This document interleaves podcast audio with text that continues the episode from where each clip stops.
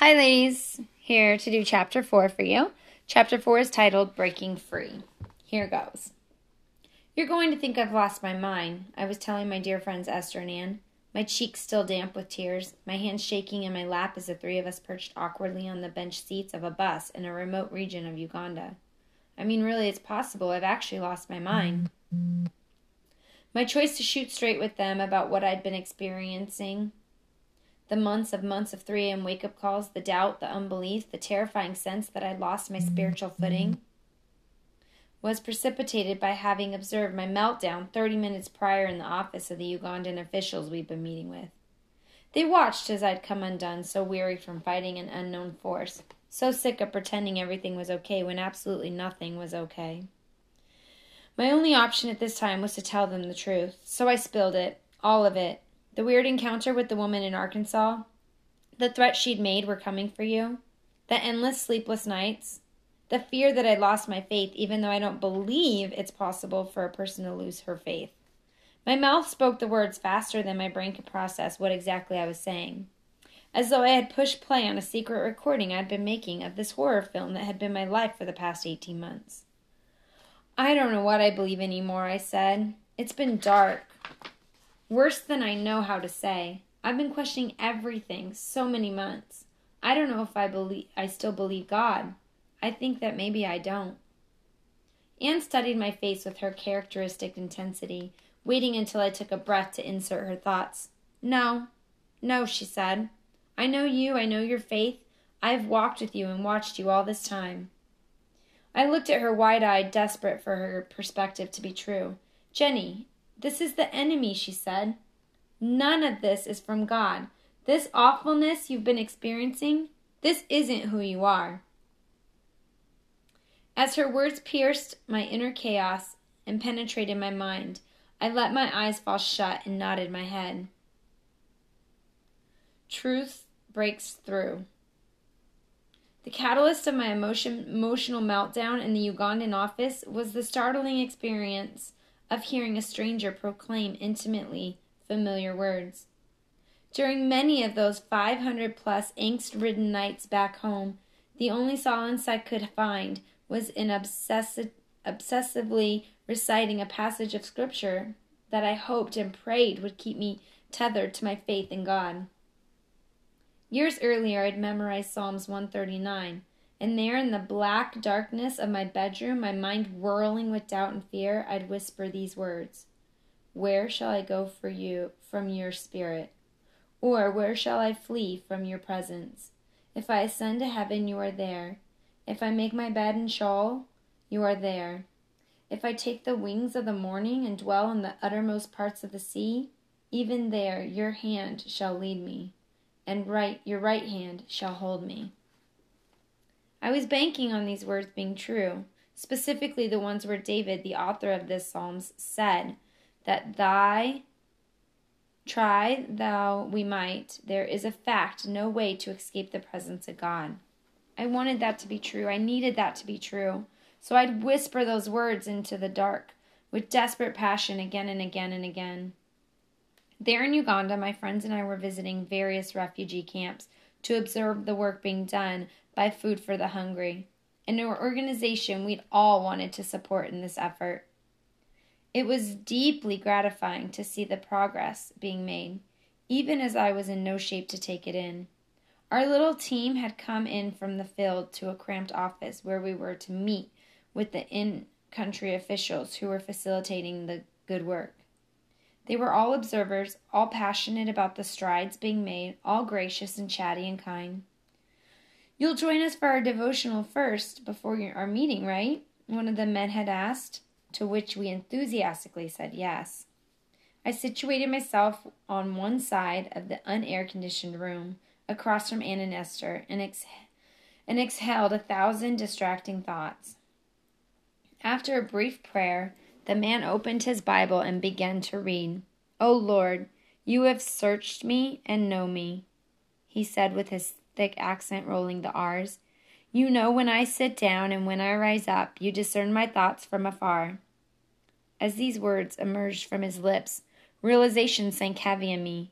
He's reading Psalms 139. Are you kidding me? He's reading from Psalms 139. You hem me in behind and before and lay your head upon me. I felt myself braze as he spoke. I knew what was coming next. Where shall I go from your spirit? he said. Or where shall I flee from your presence? If I ascend to heaven, you are there. If I make my bed in Sheol, you are there. Tears sprang to my eyes. The room grew the room grew stiffening hot. If I take the wings of the morning and dwell in the uttermost parts of the sea, even there your hand shall lead me, and your right hand shall hold me. I knew that to excuse myself just then would be inappropriate, even though I really did want to bolt. I felt my throat hitch and my eyes burn as tears broke free. Here, halfway around the world, in a microscopic village, we travel a full day by prop plane and a bus to get to. I'd heard these familiar words from the mouth of a man whose native language is not English.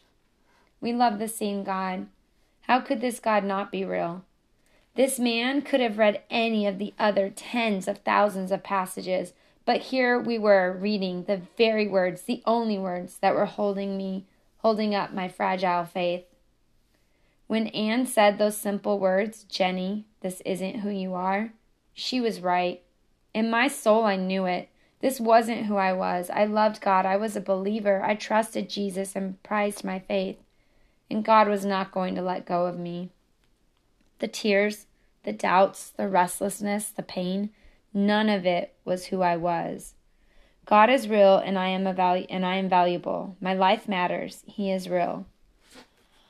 I had an enemy and I let him beat me up far too long. I was over it. This was war. Clear vision restored. After Anne and Esther and I returned home from Uganda, Anne laid out our plan of attack. Part of me felt like a bother to my good friends, but the rest of me was desperate for help. Anne decided that for 24 hours, the three of us would stand in solidarity against whoever whatever had pulled me in so deep into the pit of unbelief and doubt. We would pray together and fast from all food and drink. No morning smoothie, no Torchy's tacos for lunch, no late afternoon Starbucks, the flat white or the medallions, water, that was it. For a full day, we take the energy that usually went into thinking about food, preparing food, eating food, and direct it toward prayer. We'd pray for my confidence, we'd pray for my steadiness, we'd pray for my faith. It all was so too self focused for me, but given the fear and pain I'd been dealing with, I was all in. In the days following Uganda, I must have replayed that comment of Anne a thousand times. This isn't who you are. How could one simple declaration, one simple reminder, unlock the thick chains binding my mind and my heart for over a year? I thought about something the Apostle Paul experienced upon coming to faith in Christ. He had been a prosecutor of Christians until he encountered Jesus on the road to Damascus, where he had fallen blind. For three days, Acts 9 says, Saul ate nothing, drank nothing, and saw nothing. He had been directed by Jesus to go into a city and wait for further instructions. So the blind man, being led by his traveling companions, did as he was told. Eventually, a disciple from Damascus named Ananias came and laid hands on Saul, and he said, Saul, the Lord Jesus, who appeared to you on the road by which you, you came, has sent me so that you may regain your sight and be filled with the Holy Spirit. Immediately, something like scales from Saul's eyes, and he had fell from Saul's eyes, and he had regained his sight. Saul rose. Saul was baptized. Saul ate a meal. Saul gained strength. It is no exaggeration to say that upon hearing Anne's words, this isn't who you are, I could see something I hadn't been able to see in months. Because alone in the dark, the devil can tell you whatever the hell the devil wants. Now I wasn't alone. I was fighting, and in Christ I was given the authority and power to win. Something like scales fell from my eyes, and finally I had vision again. I'd encountered the truth, and while the natural person does not accept the things of the Spirit of God, for they are folly to him, and he is not able to understand them, but because they are spiritually discerned. As Paul said, we have the mind of Christ. The spiritual person is led by truth, even when the spiritual person has been in the dark for what seemed like a very, very long time. I knew Anne had been right. The moment of change. Interestingly, during these months of torment, everything about my public life had seemed had screamed of an insecure rooted faith. I had proclaimed Jesus with unabated passion and seen the miracles of lives changed, and while fighting to hold on to my faith, I was actually full of faith. An important note you may live with low grade sadness and have for as long as you can remember. Or maybe for you, it's far worse than that. Two people in my life who love Jesus are deeply fighting regular desires to take their own lives. With the, Nat- with the National Alliance of Mental Health Mental Illness reporting that one in five adults experience a mental health condition every year, it's safe to say that mental health illness is rampant. If mental illness is a struggle for you, may I please wrap my loving arms around you, look in your eyes, and whisper, this, your anxiety or depression or bipolar disorder or suicidal thoughts, this is not your fault. You may be suffering from a true chemical breakdown in your body, and I get that. Several members of my family depend on medicine to help regulate their brain chemistry. Please hear me. There is no shame in that choice. Praise God for those tools that help us. I just want you to know please lean in close and hear this that throughout this book, whenever I talk about God giving us a choice about how we think, I'm not suggesting that you can think your own way out of mental illness. I am not. I have experienced seasons of anxiety so brutal that I felt paralyzed. There are seasons when we need help in the form of counseling and or medicine. But I hope to show you in the coming pages that in every season there is help, that we can access for ourselves, learning to think a single thought that can help us all. Those of us who struggle with mental illness and those of us who struggle are on are of a different sort. I just didn't feel very full of faith. What I felt was very beaten up. The tragedy for me was I didn't have to be spinning out for 18 months, and neither do you. We don't have to spin out 18 months. We don't have to spin out for 18 minutes. We don't have to spin out at all. I hesitate to say this next thing for several reasons. Maybe you're skeptical. Maybe you fought specific bondage um, your entire life, and my answer will seem pat. Maybe you can't even imagine freedom, let alone work to pursue it. But I'm going to say it anyway, and I'm going to say it because it's true. You can, in fact, change in an instant. You and I can change. Science proves we can. Our brains are full of neur- neural pathways, some shallow and some moldable, and some grooves dug deep from a lifetime of toxic thoughts. In both cases, God is mighty to save. In both cases, He's mighty to heal.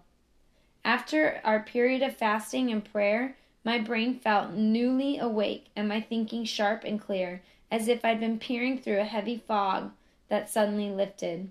I set out to understand what Scripture tells us about our minds. I started studying, and the first verse that I began to dis- dissect was from Paul, a verse we touched on briefly earlier.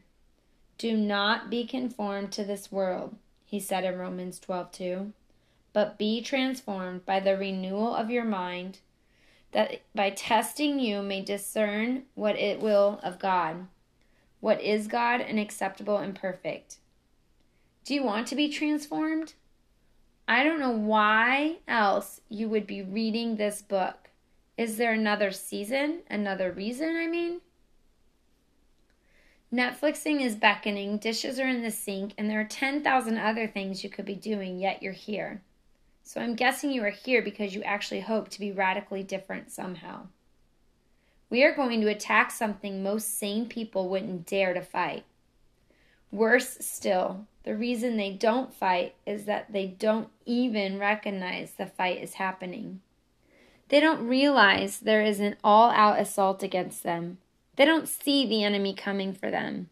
They don't know they're about to get trampled. They're living completely unaware. That was me for a year and a half. But then came the moment when truth pierced my darkness and everything shifted. But let's not be naive.